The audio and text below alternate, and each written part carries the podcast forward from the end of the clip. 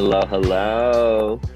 Hey, Drake. Hey, Twiggy. What's up? How are you? I'm good. How are you? I'm doing great. Good. Hey, everyone. We are so excited to welcome you all back to Two, Two Twiggs, Twiggs in, in a pod.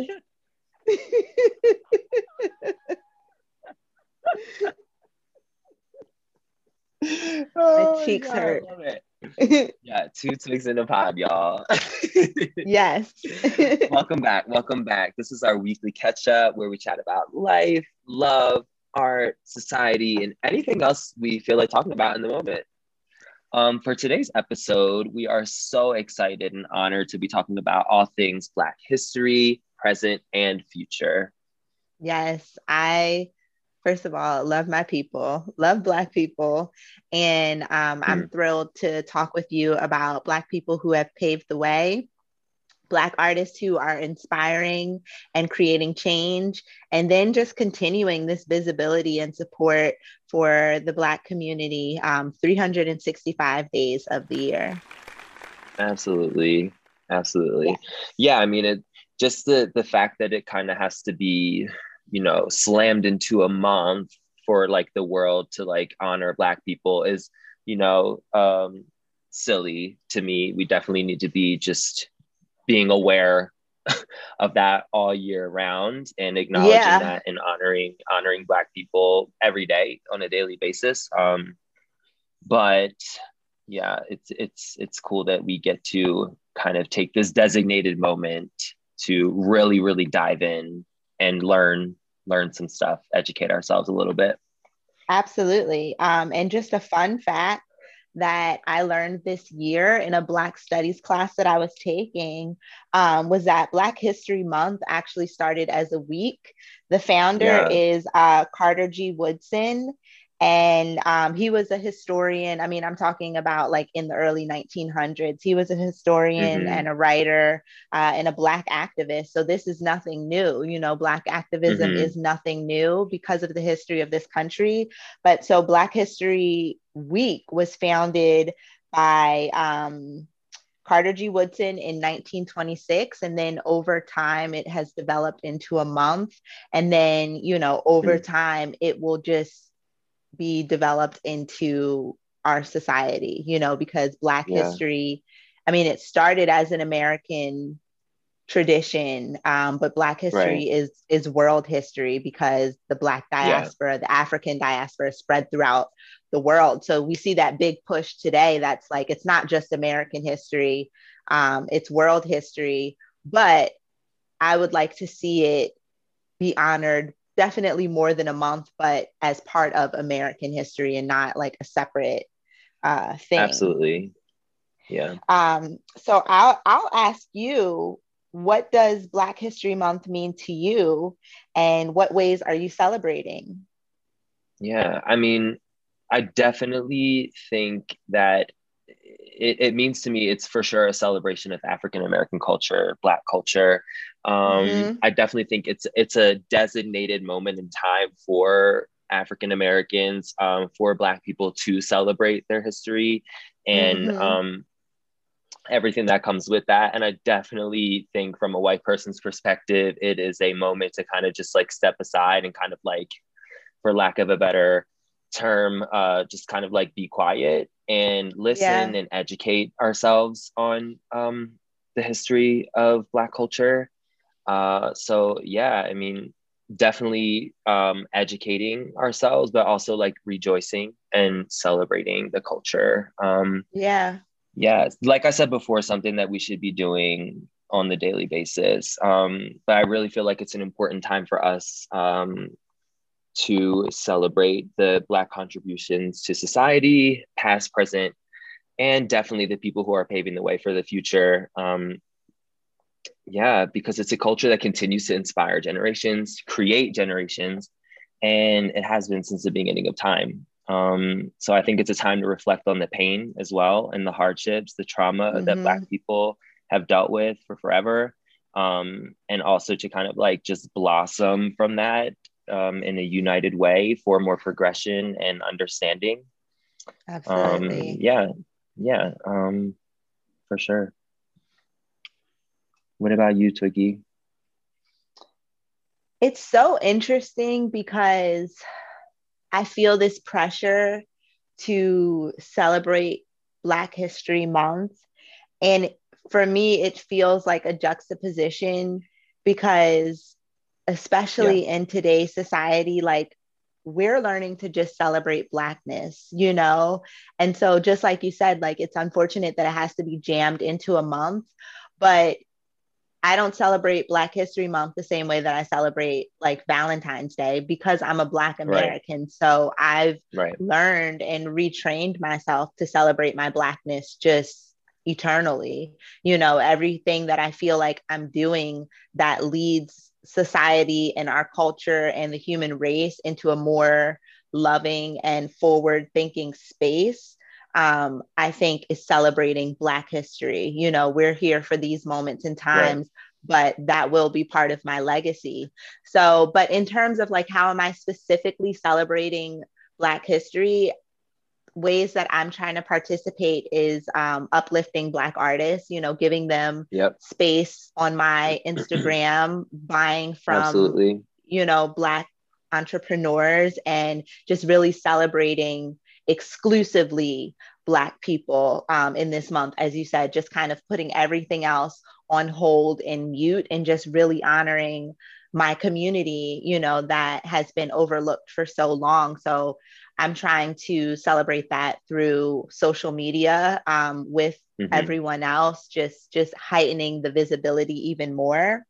And yeah. Um, yeah, so Black History Month to me means just the world spotlighting Black contributions. And again, just reframing my thought of Black being this American thing. You know, we learned so much about how and you see this in other cultures not wanting to be associated with black because for so long in america it was um, it was evil it was it was less than you know so mm-hmm. you have people of different african descent that have disassociated themselves with the world and now we see people coming back together and claiming their blackness you know it's always kind of been a split 50-50 divide like well i'm not black i'm caribbean well i'm not black i'm african you absolutely are black you know it's, it's yeah. a diaspora that all stems from Africa. Mm. Um, so it's me as an African American just learning to extend my arms. Well, I've always felt this way. When I go to uh, even some of the Latin American countries, I'm like, y'all are Black folks. You know, like if, if there's slave mm. history here, definitely best believe that those slaves more than likely came from Africa. There is an African diaspora. You are my brother in Blackness, no matter what language, no matter what part of the world you're from. So just really mm. um, reclaiming my thoughts on Blackness and extending that to this global community um, has been mm. really big for me in celebrating Black history. Yeah, absolutely. Yeah, I agree 100%. Um, I think that especially for people who who aren't related to the culture, um, it's definitely a time to a, a designated moment in the year that more than ever you should definitely like be uplifting black people. You should be creating space on your social platforms for black people buying from black businesses. I agree 100% i think that's kind of like the best yeah. way to quote unquote celebrate it um, mm-hmm. especially especially if you're not black you know what i mean? Um, because like you said that's something you are. That's something that you live with every day that something that you experience every day. So that i can imagine um, from my perspective how trying to like see that in like a moment in time and inside of the month of february how that can be like conflicting. Um yeah. but yeah absolutely. Yeah i mean ways that i'm like quote unquote celebrating is definitely trying to like educate myself more, ask questions, listen and learn and also just like just like be there as support in in any yeah. way like whatever that means yeah. you know what i mean so mm-hmm. yeah yeah i love that Um, so just continuing the conversation a little bit. Yeah. Um, it's hard to it's hard to really like talk about black culture without um, acknowledging the trauma and also the resistance and ignorance towards black people towards black culture um, that we experience in this world. Um, so what are your thoughts on those things? How can we like unpack that information? Um, when i think about ways to unpack trauma and resistance and ignorance towards black culture i think that it has to be just as conscious as the efforts were to get us to this place in the first place. So, nothing that we see around the world and in this country in regards to Black people uh, is by accident. You know, just mm-hmm. like we know, like babies are not born with hate, you don't grow up hating people. Mm-hmm. Uh, so, th- these things, this racism that we see, this prejudice, this inequality, um, this is all institutionalized, you know, from it's sewn into the fabric of our society from the way that we were brought mm-hmm. to this country to the way that laws were crafted and created to benefit a group of people, to benefit white people and and and not mm-hmm. benefit black people. So I think that what you said about education is really important. Like anyone can say, oh, I'm not racist, oh, I'm not prejudiced, but if everything that we're doing in our society is inflicting harm on people um, then then we absolutely are then you know so i think that mm-hmm. you have to really learn the true history and the measures that were taken to dehumanize black people so that we can learn to rehumanize black people um, it's not enough to just say I'm colorblind. It's not enough to just say I have Black friends. Like you, if you want mm. to be doing the work, you have to center your entire thought process around how you were raised and how this country was built. So it's it's mm-hmm. understanding mm-hmm. what the Black plight is. I grew up in a relatively well off neighborhood. We didn't have a lot of money, but we had a lot of resources. So I was privileged in my Black life. And I still feel the pressures of being Black in society. I still feel guilt mm. for existing in spaces that I know that my my white counterparts don't even have a second thought you know so yeah. there's trauma that are so embedded in us that we don't even realize that they're traumatic, you know, understanding our hair culture, understanding that sometimes we have to change the way that we are so that society doesn't say, yep, you know, that's exactly what we thought of you in terms of like being loud or being boisterous or just normal things. When I see white people taking liberties that I so much would never take, um, that to me is traumatizing because it's like it's the constant thought of like well if a black person did that it would not be accepted you know we saw mm-hmm. it at mm-hmm. the capitol i saw it one incident yep. that sticks out in my life it's so very small and minute but i remember i was working at a restaurant and um, it was a, a fine dining restaurant so like not just a bar or a bistro and mm-hmm. you had to see the hostess to be sat it was very limited seating and this white man walks in and pulls up his chair. He, he happened to see his friends dining in, and he walked in and pulled up his chair from another table that wasn't sat, that was actually being reserved for someone else. Just pulls up his chair and makes himself part of the party.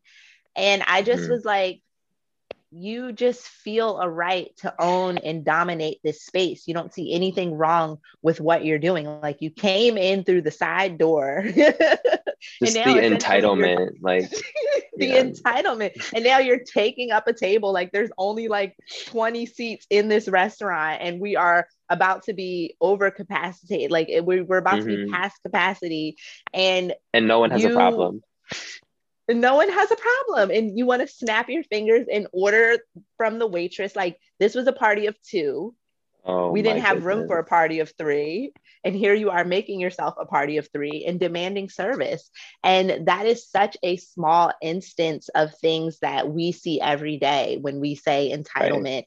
and privilege. Right. And it's not that we want to have the same things like i don't think anyone should do that like i just i'm so self-aware exactly. and not wanting to cause a problem for society or other people that i would never just disrespect the entire establishment like that but we want people to be aware that they function this way and it's because no one has has ever questioned you the way mm-hmm. that we've mm-hmm. been questioned and scrutinized you know yeah um as, as a 33 year old woman, I still am not trying to look guilty or shifty in a store.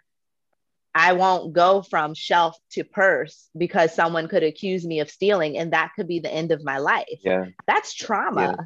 You know what I'm saying? I, you know, and I, I don't have a criminal record. I haven't stolen, but those are things that plague black people on a level that really only black people could understand. Um, so it's sewn exactly. into the fabric of our society.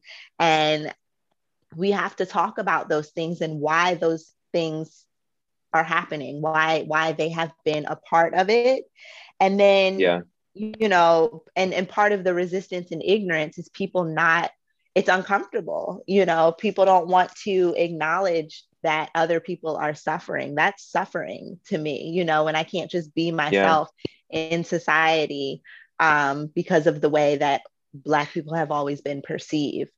So, um, yeah, you know, but and then then the more frustrating part is in terms of Black culture. Everyone wants to be a part of it. We're seeing it being so appropriated, you know.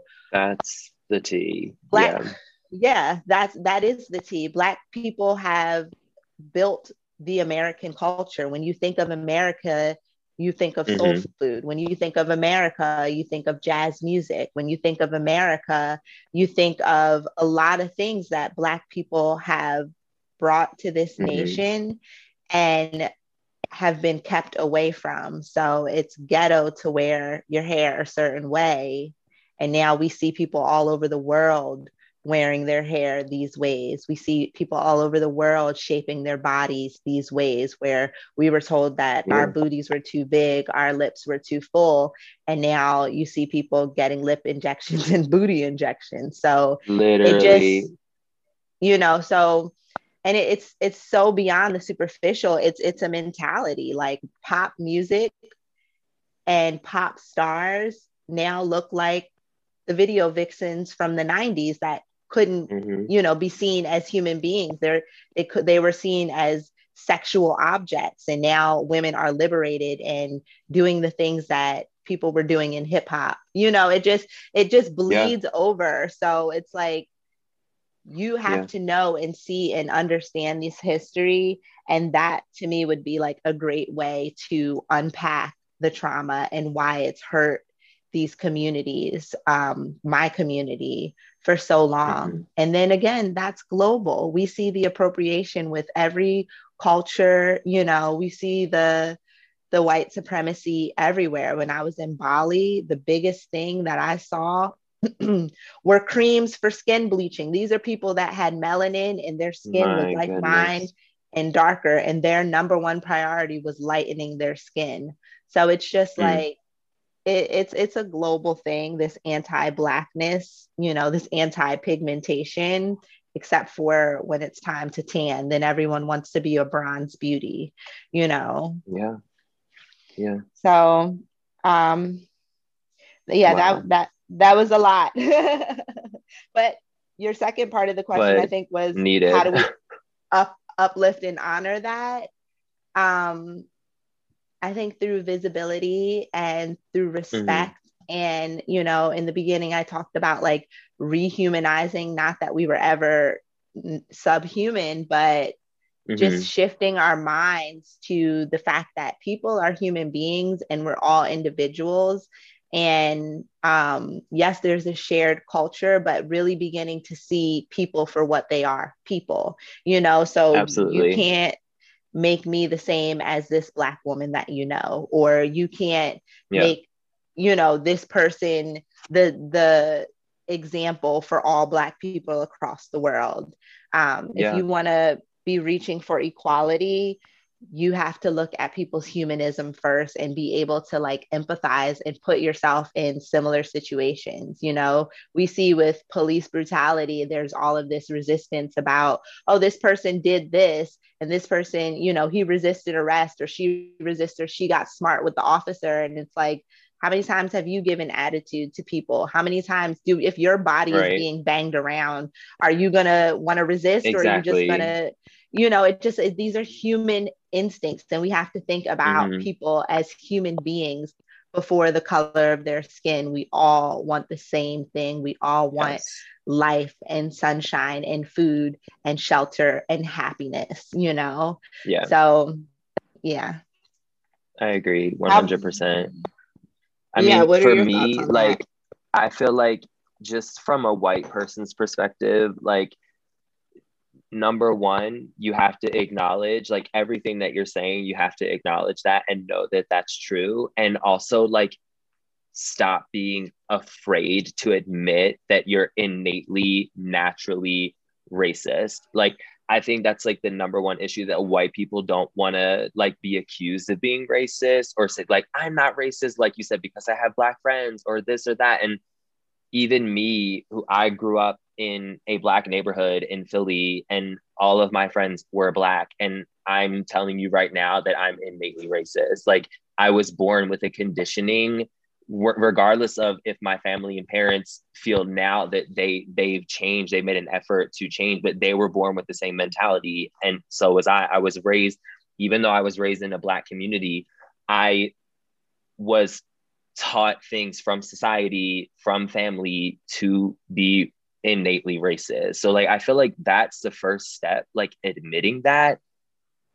The good thing about that is you can change. You can make an effort. You can make a huge huge huge effort to shift that uh, narrative to shift your perspective and to do exactly what you're saying is just see people as being people. And it's not about being colorblind. It's not about people saying i don't see color. That's not what i mean. I just mean understanding that that that that person exists on the same planet that you do and mm. also acknowledging that yeah black people exist but we're all people. You know what i mean? So for yeah. me like for white people we need to have conversations. We need to do research. We need to listen and talk and like try to understand people in general but we need to do that with black people um we consume everything else but we have a really hard time like digesting truth and like other people's truths and other people's experiences um mm. like we want the fruits we want the fruits of the labor we we want the glamorous benefits of black culture like you said but we don't acknowledge the work the pain the experience the lives the stories and the humanity of black people like we need to be more aware we need to be more curious about where our pleasures come from and who created them um, all these pleasures that we take part in that are from the Black experience. You know what I mean? Like white people specifically, and you said it already, but we have this tendency to like don culture um, not even just black culture just like other people's cultures in general without knowing without knowing the origins and in the same moment like stomping on those origins blindly. You know what i mean? We need to have more understanding. We need to be more educated. It's as simple as that. Acknowledging the black experience even if that means literally sitting down and just having a conversation with a black person about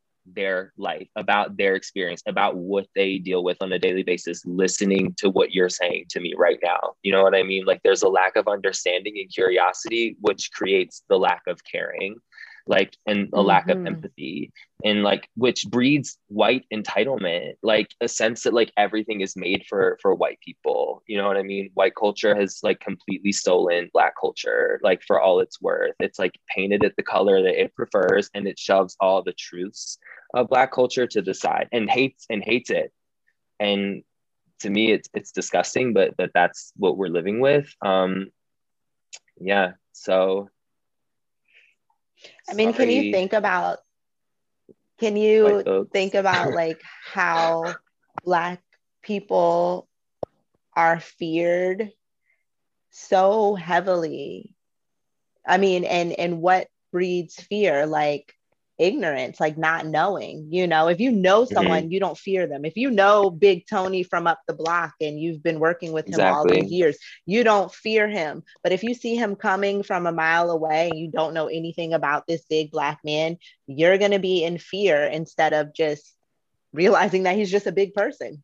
You know, you don't have mm-hmm. those same fears towards like a, a, a large white man, or if you see a group of boisterous young black teenage girls, you're going to label them as something. But if you're in the yeah. mall and you see those same wild teenage white girls, you're not either going to think anything or you're going to think, oh, they're just young, you know. So there's just all of this like mm-hmm. labeling and distancing and fear. So, like what you said about like curiosity, allowing that to inform you and leaning into that a little bit um, I think is so absolutely true. But my whole point in saying that was is that everybody wants to be tough and spit the rap lyrics and throw up the mm-hmm. signs that they don't even realize like what they mean and and have the b-boy stance i sound like i'm 33 at this point i mean um, you know on instagram you're you're you're rapping yeah. and you you're doing all of these things and you actually yeah. like dislike black people and that yeah. is like it just it hasn't changed i was watching a documentary on um which everyone should see on um hbo about move movement that happened in Philadelphia where the mayor mm. essentially like dropped a bomb on this house and you know these people were completely brutalized and it's a whole situation but what stuck mm. with me the most was it was the exact same rhetoric that we hear in today's society when police are brutal when police are brutalizing black people and at this point it's teenage girls it's young yeah. black men it's nine year old yeah. girls i saw a nine year old girl get pepper sprayed like just and it's the same rhetoric that happened this mm-hmm. was in um, 85 you know so now we're talking almost 25 years ago mm-hmm. and it's it's so these things are not changing. And as much visibility as we're seeing and as much forward progress black people are still endangered every day by yeah. law enforcement. And these are fears that I live with every day when my man steps out of the house, thinking about my brother being in Philadelphia still and knowing how racist the Philadelphia Police Department is. Yeah. And how, you know, so it's just the, the again with the trauma, it's 2021 and Black people are still being terrorized, and the trauma of the entire American history still sits with us because we're so vulnerable and we are so unprotected, you know, and yeah, very so you have to understand and and exactly what you said know all of that um, that these experiences are real. But on to yeah. a much brighter note let's talk about black artists who um or let's talk about black leaders of the past who resonate with us so much who would you say cool. um, has been someone that has inspired you? Oh, I mean, there's a few for sure. A lot of them are, are artists. Yeah. Um, I mean, the first person that comes to mind is Michael Jackson. I know there's like a lot of controversy ar- around around him, but um, I just feel that he was so genuine and so pure as just like a human being an artist and i i don't know the whole story but it just is unfortunate the way like things kind of went down for him and it's it's sad to think that a lot of it had to do with him being black and how powerful mm. he became for so mm-hmm. many people how much of a beacon he was for not only the uh, black community but just for the world like and yeah. to see how the system kind of like broke him down in ways and like i said i don't know the full story but just from my like perspective of of admiring him as a person and an artist it's it's just unfortunate and i feel like that happens to a lot of really really like well-known black artists there there mm-hmm. seems to be this this um kind of like let's take them down like or even mm-hmm. i don't know this this kind of idea of like a black person can't be like the most influential like music artist. We have to do something about this. Yeah. you know what i mean? Like yeah. stuff like that. And you, you know i think about like whitney houston and, and her story and just the influence that she's had on on me on on so many people. I it, it's just it's just unfortunate you know? But yeah these are people that inspire me. I mean i resonate with like of course, like dance, uh, uh, dance leaders, like you have Katherine Dunham, you have Arthur Mitchell, you have Alvin you have the Nicholas brothers, like all of these people that have literally paved the way, not only for other Black artists, but for all of us. Um, and it just goes back to what we were talking about in the beginning of the conversation, you know? So yeah and i mean too like people people that are inspiring me like also maybe not from the past but more like present too that i could think of are like spike lee like sidra bell like michaela coel mm. serena williams like laverne cox like rupaul even like down to miss kim kim bears bailey who is now like such an yeah. icon for us in the philly community yeah. and has like stuck with this has been persistent in her career with her values mm. and her vision and and mm-hmm. now she's like the now she's the director of Philadanco, like the most historic like dance company, black dance company in Philadelphia history. And it's just like even being like a small part of like her journey, you know what I mean? It's just yeah. like it's so cool. I feel so honored and yeah, I mean, you have Laverne Cox, like, and it's it's just amazing to see like what what these people can do, what they represent, and also seeing them represented like mm-hmm. in mainstream media, like RuPaul, like RuPaul's Drag Race, a black drag queen who was probably looked at like, what the fuck? You know what I mean? And probably still is, but um, look at the platform that they've yeah. created. You know what I mean? So it's, it's just like really cool. So Serena Williams, like, are you kidding me? Lit- probably like literally the best athlete, like ever like existing yeah. like right now in this moment. Not woman not black like just overall like generally just probably like the best like athlete like the biggest inspiration. So it, it's just cool. And then you think about sidra bell like somebody who's inspired us for so long. Mm-hmm. um uh choreographing on new york city ballet like breaking the system like let's break it like completely open you know what i mean? So it's it's just cool like to see uh things like finally starting to happen for these people who have just been like putting in the work just like or not even just like more than these white people who have been quote unquote influential to us who have most of the time just kind of like it just happens for them. You know what i mean? So yeah.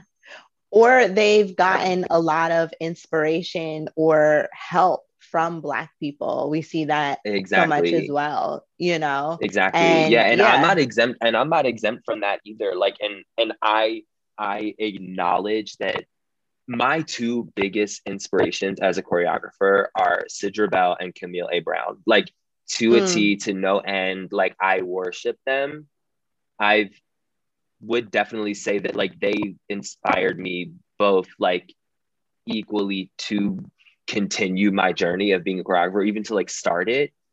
And I definitely like am influenced by them in so many ways. And I try to, as best as I can, to like acknowledge that and to like appreciate that and and show my gratitude towards that as opposed to kind of like ripping off something that doesn't belong to me and calling mm-hmm. it my Yours. you know what i mean so yeah yeah and i think there needs there needs to be more of that for sure or just making an effort to to make sure that that's being done you know mm-hmm. um what about mm-hmm. you well i think my top influence of a black person um always comes down to malcolm x i just mm-hmm. his story of kind of redemption and finding himself and then remaining true. I mean, he just is one of the most eloquent speakers I think that the world mm-hmm. has ever seen and his philosophies on Black people and wanting us to rise just resonates with me. He is my favorite, absolute hands down favorite historical figure. Yeah. Um, I I just I think that he was beautiful and he was committed to family. He was committed to the family structure. He was mm-hmm.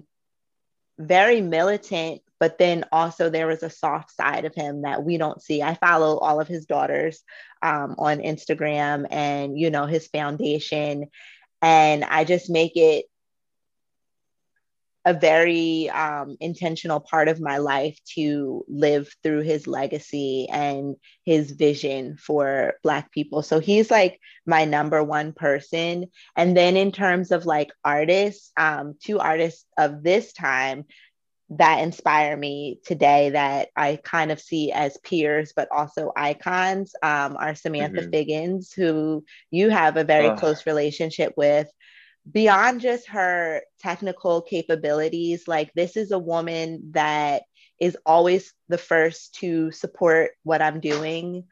She is a hmm. star. Um, she has Absolutely. overcome so much with her own, you know, with being deaf in her right ear. And now yeah. she's on this big movement of learning sign language and making the deaf dance community very visible. Mm-hmm. Like, I just see her nature of work um, as inspiring and just irrespective Absolutely. of her stardom. I mean, she is a star. She dances for Alvin Ailey. She's danced for the leading companies in this country and across the world. And there is still yeah. something so approachable and so humbling um, so humble about the humility, her. yeah, the mm-hmm. humility mm-hmm. and the humanity. I mean, and mm-hmm. just to see she's one of the people that has taken her dance career and become an icon, you know, absolutely. And one of my most proud moments was when I was teaching in Bali and when I was teaching in Indonesia. They didn't know anything about Alvin Ailey dance, and it was like not only is this an American dance company that you can aspire to? This is a Black dance company that you can aspire to, the best in the world. People come from all over to train and to yes. want to be a part of it. And it was started, yeah. you know, by a Black man who needed to create his own lane, his own avenue. And not only that, this is my girl and she dances for them you know? So it, that was yeah. just and i sat there and watched the videos with the kids and then i did an instagram post and she was quick to respond you know? I'm like what what inspiring words do you have for these students? You know? And mm. it just it changed everything from that day on. They worked differently. So she's a an artist of this time that's inspiring me. And then the other Absolutely. um lady of dance that I love to watch is Rena Butler and just oh, seeing, Rena. yeah, like just seeing her humility and seeing her artistry and just it's like everything she touches turns to gold. She is just for me Truly. the epitome of like humanity, you know. Um, I love watching her on Instagram. I'm mm-hmm. gagged that she's going to be dancing with Gibney. Um, mm-hmm. It just her her journey has been really inspiring and just another black woman that i can look to and um, see myself in but also aspire to continue on this path to excellence in artistry. And then, you know, I think about where we come from. I think about Philly. I think about the yeah. majority of our teachers being Black. And, you know, I yeah. have to give kudos to all of them. My path has been mm-hmm. paved with Black excellence, you know. And then when I think about Black people of the past, I have to think about my mother, you know, Fatima Ali, who was yes. a champion for arts and education and humanity and Black people. You know, she always took the job that would connect with the community the most. Um, and well, she was a, a staple in the Philadelphia community and the Black community in Philly too. You know, such a huge absolutely, such a huge inspiration. Yeah. And I, you know, I grew up her daughter, so I knew like my mom is kind of famous. You know, like she's worked with a lot of um, government entities. She's a, a, broadcast journalist. So I, I, understood her clout from one perspective, but it wasn't until her memorial service that it was outside of the church. I mean, the church, and it was a huge church, Summit Church in Philadelphia. It's huge. It was yeah. so jam packed that the, the line continued on outside and people were standing outside for her service. people yeah. of all ages, all races, all genders. And so I think now, like, she had a legacy, you know, her impact has been far and wide. And the fan mail that was coming in that were devastated at her loss, I just really began to kind of pull apart what her journey was and what her values were. And when I listened to her old radio shows, I'm proud of her in a different way than, oh, she's my mom and she was famous. I'm like, I need to live by this woman's words. You know, some of her, one of her, I'm not going to say most famous, but one of my favorite quotes of her is when she says, um, you know, read everything you can get your hands on, travel the world, and never stop investigating, uplifting, and cherishing the human experience. And I'm paraphrasing, but essentially, mm-hmm. those were her three lessons in life, you know, travel, read, and relish in the human experience, in the in the human spirit um, I, th- I think is what she said. And that I find myself trying to embody to this day. And it just affirms the humanity in my Blackness, aside from being Black, like the humanity and what we all can kind of aspire to is is this humanity you know? So yeah, yeah. The, those are those are my uplifting black thank folks. you for sharing that. Yeah. Thank you. Um, absolutely. absolutely. Yeah it just it just speaks volumes and you know what your mom has taught you and yeah i just think too like just generally acknowledging our own tiny privileges like for individuals too you know what i mean just like the privileges that um, we have just as people in general just like in our own mm-hmm. personal experiences and, and just like you said in the beginning just like kind of like being human and understanding other people's experiences and and just um empathizing we just need more empathy you know what i mean yeah we need to be mm-hmm. able to like relate to each other in ways that um require effort and require work mm-hmm. and require sometimes selflessness and um yeah, just because somebody doesn't look like you, just somebody doesn't think like you or believe in the same things that you believe in or act like you does not mean that you cannot put in an effort to understand that experience. Um, so yeah, just empathy is such a, a beautiful word um, and a beautiful thing too, you know. So we definitely just need more of that.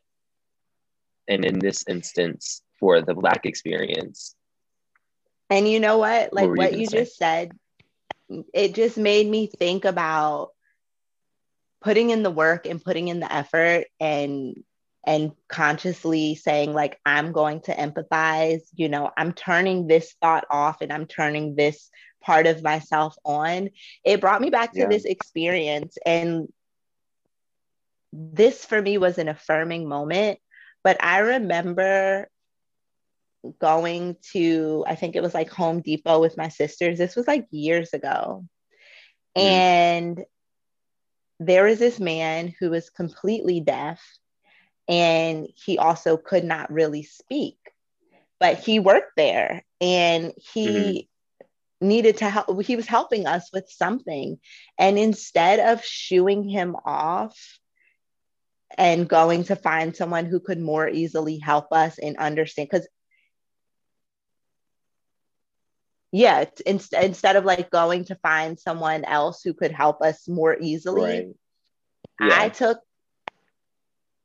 quite a bit of honor in communicating with this person and him getting me exactly what i needed and there was just this whole like spark of a relationship between us and nothing mm. like in that moment, I recognized that I could have turned turned away and gone to do something that was easier and more convenient.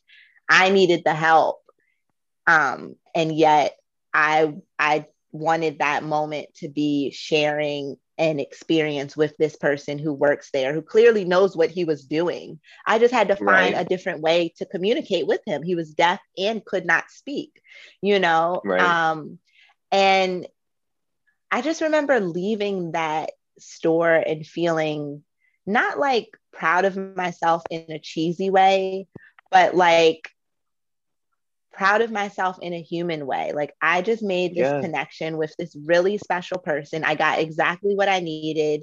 And a lot of people would have turned away from that and been harsh or rude or hurtful. And it didn't even take us longer you know it just took me switching my brain into how can i communicate with this person um and so Absolutely. what you just said about like choosing empathy it also feels better like i felt like i grew spiritually and as a person from that small experience and that experience will stay with me forever and i will forever be more inclined to lean into a community that society has said is disabled yeah. that society has said cannot you know?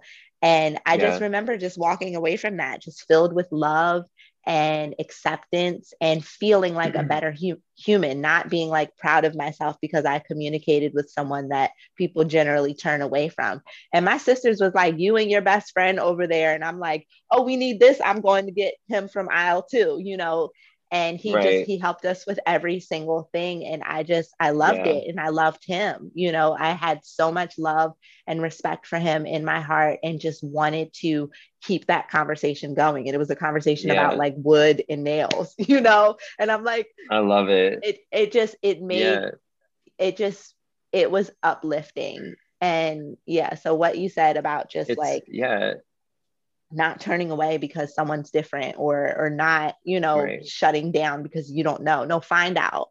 Figure it out. Well yeah and then finding out it's like you can compare it to work i mean or just anything that requires you to put in effort or energy into doing something that could be considered difficult or um, challenging um, or or out of the normal for you something that you're not used to. And it's rewarding. It's the human connection is rewarding. And mm. also usually when you put in effort or energy to accomplish something especially something that you're afraid of or something that you're not used to it's most of the time rewarding. It's it's just like i mean i'm going to use an example that's like kind of cheesy but it, it might make sense. Like it's just like working out or like going to the gym. Like for a lot of people, that's like a huge struggle and it seems daunting and like you don't want to do it. And for well, I'll I'll say from my perspective, for me personally, when I don't work out, it's easy in that moment for me to decide not to. And I'm just gonna watch a TV show or something and just like sit on the couch and like, you know, chill which feels great in the moment. But then later on that day, I'm like, dang, I really should have just worked out. Like mm-hmm. now I feel like crap. and then that starts to build up and then I'm and then I'm unhappy with my body image. Whereas if I just like kind of like put in a little bit of en- energy and effort to do the workout, to go to the gym, yeah. I feel great after. And I'm like, oh, I need to do this every day. Like, so I'm not saying it's exactly the same thing. I'm just using that as an example as kind of like putting in energy and benefiting from it. And mm-hmm. in this mm-hmm. scenario, it's benefiting from human interaction and human connection and human understanding. The mm-hmm. benefit mm-hmm. of that is increasing love and in increasing um, empathy and increasing your experience as a human being. Like you're we're also just like cutting ourselves off from so many things in this life that we're living by just mm-hmm. avoiding avoiding like stuff like that like avoiding the the person with a disability who works at home depot. Do you know what i mean? Like and it's really easy to do that because i could just be like oh boom girl over there looks normal. Let me go talk to her. You know what i mean? Right. and that's that's a case of the human condition but also at the same token like put in some effort and and you'll get a reward. And yeah like bask in the fact that it felt good to do that you know what i mean? And then it's going to make you want to do it more and it's going to just also open up your like energy and like your your soul and your spirit to uh other people to want to approach you as well you know? So yeah. i feel like in that moment i learned exactly who i was as a person and in mm. those moments where you have that self discovery, you can continue leaning into those moments, you know, and yeah, it's, it, it's, it, like I said, it was a really spiritually uplifting experience for me. I was like, oh, I am the type of person that wants to communicate with everyone, that wants, you know, I'm not like, why is he here? You know, he's, he's, has right. the, these abilities. I was like, I want to talk to you. I want to make this work, yeah. you know, and and that yeah. and that's where that pride came from. I was like, oh, I'm the type of person. Oh, that kindness that I feel was, you know, it, I was I was able to put it to use, and now I know that I'm this type of yeah. person, and I can continue being that type of person. So yeah, the reward, exactly what you're saying. Um, Absolutely yeah. Wow such powerful stuff. Yeah i love it. Um i would say before we go on a break i just want to literally like pound out a list of people that i like look up to and that inspire me. I know we've done that already but there's so many more people that i want to mention like take it from the top. Um, yeah, literally, I'm gonna go down the list and just shout it out. These people have yeah. influenced me so much, and also are just like out there, like doing it, like just making it happen and inspiring like generations of people. So, mm. huge thank you to Camille Brown. I already said, Jazmine Sullivan, Tierra mm. Whack, Woo. Sean Lemire Williams, Eleone Dance mm-hmm. Theater. Uh, so much love. Kyle Marshall, Khadija Ahmadiyya. Missy Robinson, yeah, Dorshell Hack, Frank Ocean, wow. Bob the Drag Queen, Raymond Pinto, Sidra Bell, Choker. If you don't know Choker, get into Choker. I think Jeff you sent Knight. me his music.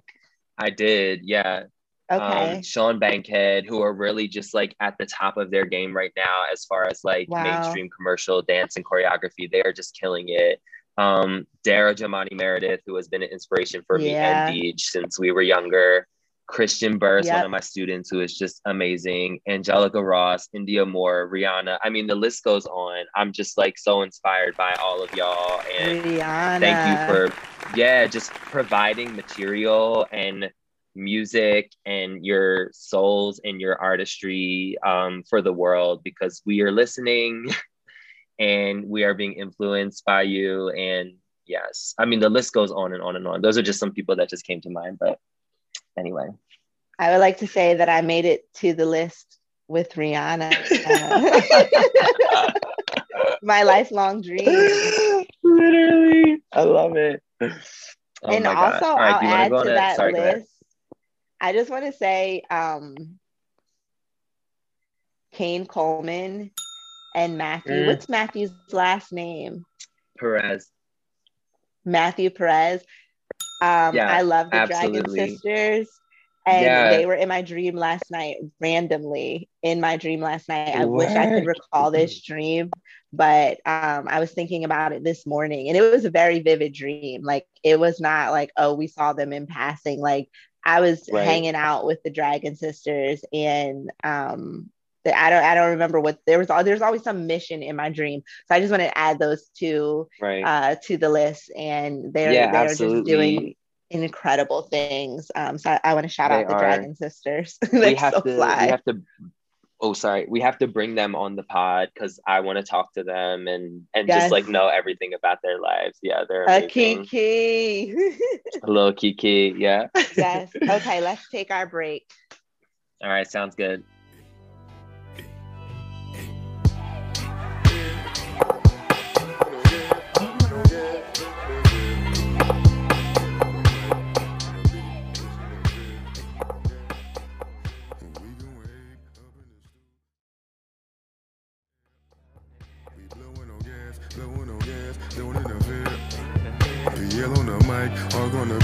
that shit ain't fair. A world up in flame, who is to blame? Who really care?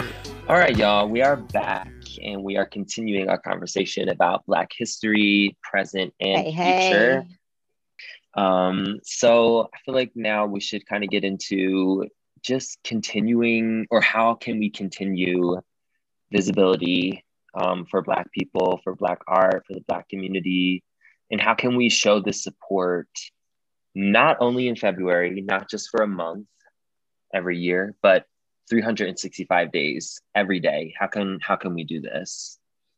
Yeah. Um, I think um, that's yeah. a wonderful um I think that's a wonderful like thought to think about because as I said in the beginning, the constructs that are against Black people are very intentional. So it takes a very intentional effort to deconstruct those things. Um, mm-hmm.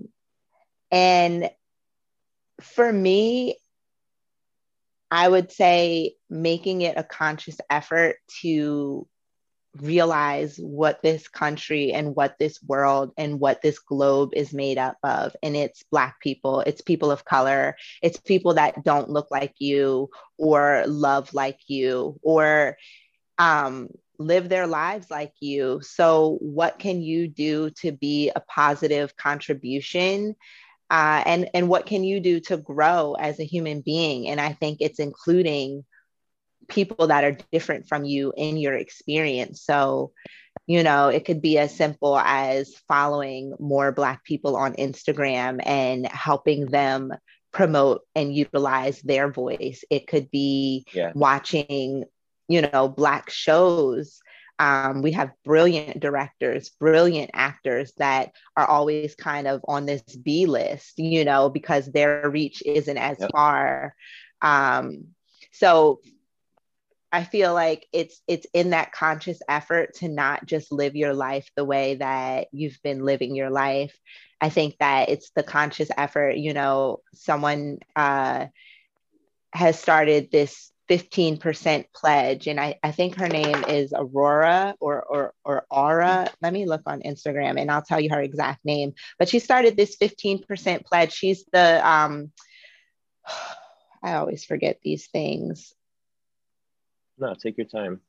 Yeah, her name is Aurora James, and she's the founder of Brother Vellies, Bailey's um, I follow her on Instagram. She's an incredibly um, diverse human being. I want to say that her cultural background is like Black with uh, Mexican. She's she's got a very interesting um, heritage.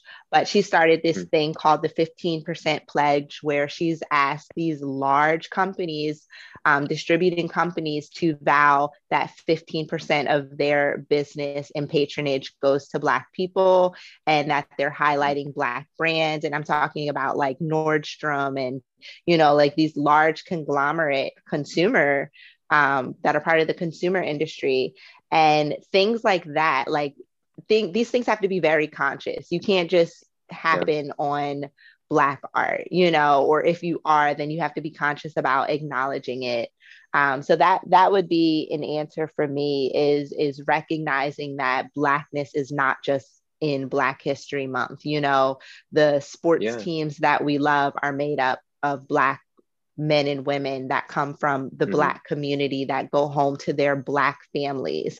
And we're not just here for a source of entertainment, you know, recognizing the humanity right. behind these people, behind the fabric of this country that we love so much. You know, how can you be a white supremacist when so much of this country has been built by the hands of Black people and so much that we say that we love these sports teams, you know, these the, the music, all of these things are, are, are, are sewn together by Black people. So, really recognizing the humanity and that we are a community that we're not going anywhere you know and we're contributing and how can yeah. you uplift those contributions how can you celebrate those contributions beyond just black history month where we talk about martin luther king and rosa parks you know who are very e- e- extremely important and incredible right. his, uh, historical figures but really making the effort to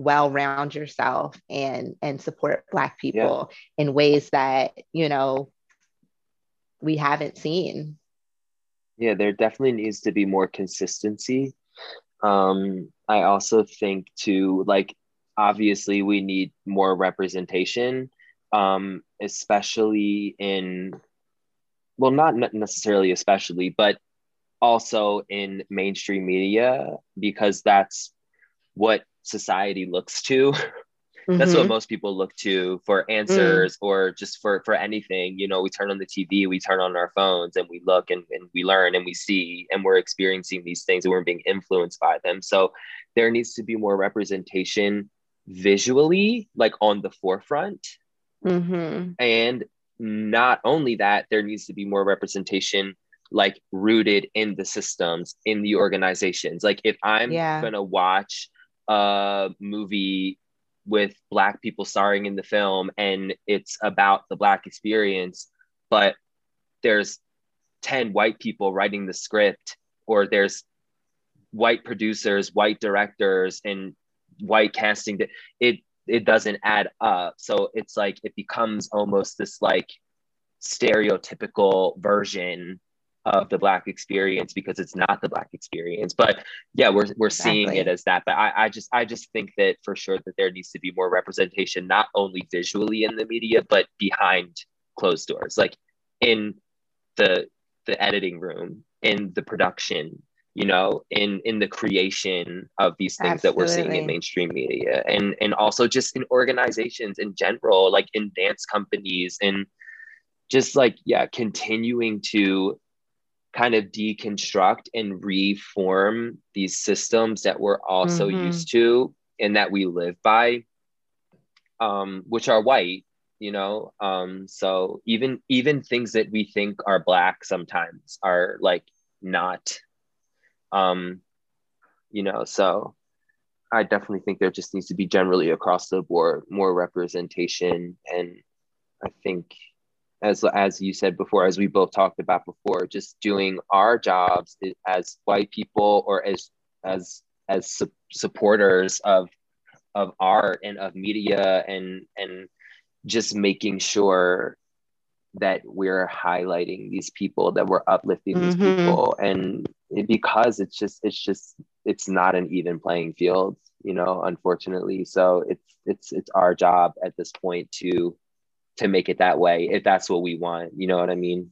Absolutely um, yeah. and once again i'm talking from a white person's perspective so we need to put in the work like we need to do the work to to make that happen because black people have already been doing it and yeah.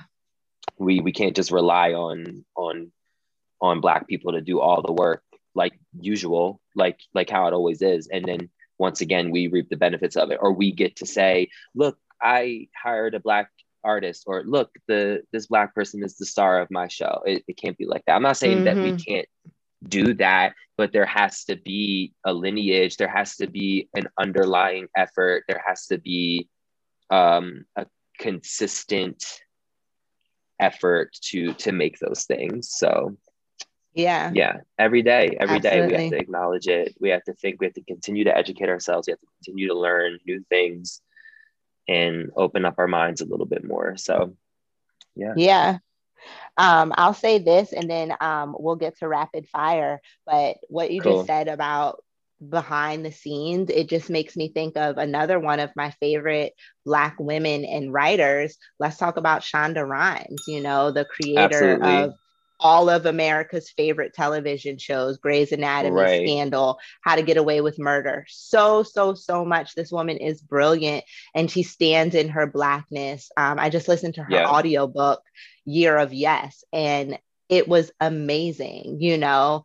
Um, and then there is Ava DuVernay, who's a Black director and Absolutely. who's you know making these critical critically important films about the black mm-hmm. experience about the american injustice system you know like just very articulate and educated and then my favorite black actress not right now but just in general especially since um, watchmen is regina king who's who's oh, an advocate yes you know uh-huh. and then i look back through the history and i'm like she's been in everything you know like all of everything. the historically um, black films all of the classics like she's been doing her thing and playing her part and now she's getting that shine. Um, yeah. and then she just directed one night in miami which if, if you haven't seen Mhm. that i think it's on amazon prime. Go see that with um with uh, leslie odom jr who was the star of hamilton. And in that film Mm. is just incredible so i encourage everyone to see that but just more black people black women in specific that are just that are Yeah, that are sure. forces to be reckoned with and just need that continual recognition in the mainstream um, okay so are you ready for your rapid fire questions boom boom boom boom I'm boom. ready. okay here we go Boom. here we go miguel or frank ocean Oh my God, easy Frank Ocean, but Miguel is amazing too. okay forest or farm to live on Oh wow! If I could, I would combine them somehow. But if I had to choose one, You put a forest. You put a farm in the forest. I thought you were gonna say farm. well, I would like live on the farm that's right next to the forest, so I could just like on the edge. make my way in whenever I felt like it. Yeah. okay, and the favorite place that you've ever been that you would like to go back to? Oh my gosh. I, the first place that comes to mind, honestly, is Spain. And it was a while ago. So I, oh gosh, I like don't remember Bilbao, Bilbao in Spain. That's it. Because there's so much um, artistic culture there. It's so colorful. And there's just like a mood and vibe about that city that I just like fell in love with. And I like did not want to leave. Um, yeah, Yep. look it up, get into it. It's beautiful. Um, but also Montreal. I love Montreal. And you know, I know you love Montreal too. And something always is um pulling me back there. Hopefully I get to go again soon. It's just The so, arts uh, there so was- much. Yeah, there's beautiful art there. It's great community. There's a lot of culture there. And and I just felt so at home in that city. So Yeah. yeah, those Yeah, two you places come to mind for sure. You seemed at home, y'all. I went to Montreal and Mark was speaking French. I was like, we didn't trying to speak French. Talk about Well, this. And then I left and you stayed in my apartment. I like looked on social media and you're like drumming with people on the corner. I'm like, what is happening? I leave her for two seconds and she's like enjoying Montreal more than I've enjoyed it in like two years. yeah, Montreal, it- it- those were the experiences. And honestly, that was my first time traveling outside of the US by myself. Um, and that was also my first time feeling the escape of, I don't want to say the escape of my Blackness, because that wasn't it, but not feeling the weight of my Blackness everywhere I went in Mm. society. I went to coffee Mm. shops and there were, or I went to like regular stores, and instead of it being the white uh, or the black store clerk and everyone else being white. It was like the white store clerk and everyone that was enjoying their coffee was black. It just like, and I know that that that Canada definitely has a racial a racial history, um, a painful racial For sure. history, but it just felt like black people were more integrated in a more equal way i didn't feel like Mm. when i went in a store i mean people might have been looking at me because i was american but it just there it seemed like they were just used to black people i'm like we how, Yeah. why are why is america like not used to black people yet i walk in the Yeah. store and definitely eyes are on me i didn't feel that it's definitely not as Montreal. Was heavy. like, it's not as heavy there. Yeah. Yeah, Mhm. you know, there was the white nanny pushing the black kids. Like you don't see that in America. You know what I'm saying? You always see the black nanny with the white kids, you know. So exactly. there just yeah. seemed to be this reversal and and, and tons of um diversity. So Yeah. okay. But That could Well, last thing, just before we go, I have to say because it's on my mind now because you brought up Miguel. Do you remember when he jumped? I was rooting for you. We were all rooting for I you. will never not remember. I will always remember. I will always think about it. If someone says Miguel, Oh. I'm ducking. Like I wonder. I wonder Where? if Where he is thinks he? about that like a lot, like, or if he just like completely just like yeah. okay. I- he anyway, we can't love live you, it down. Miguel. Yeah, yeah, we do. You're great, but why did you do Yeah, that? right, yeah. who choreographed that moment? Like who told him to do that? he oh my got god. overzealous and like thought he could make the leap. I don't know, but someone seen- bent backwards. someone got kicked in the face. and then they just went on about it like it was nothing. He hit she the was down note, there dying. Yeah. And then and her he was friend singing. was like hanging out with him. Like, I would have been like, boom, boom, boom, you kicked my girl. oh my god, I love it. I love it. No, yeah, Yes. um, um, this was a this was a great conversation. So thank you. Um, I love you, Yeah. Tiggy. I love Yeah, you too. Thank you so much. Yeah. And thank you all for listening and hope to have y'all back on the next episode. Um, two Twiggs in a pod. Two Twiggs in a pod. all right, y'all. Have a good day. Good stuff. Okay, peace, everybody. I ran with no engine, and I paid the cost. I pray to myself, I got when I talk.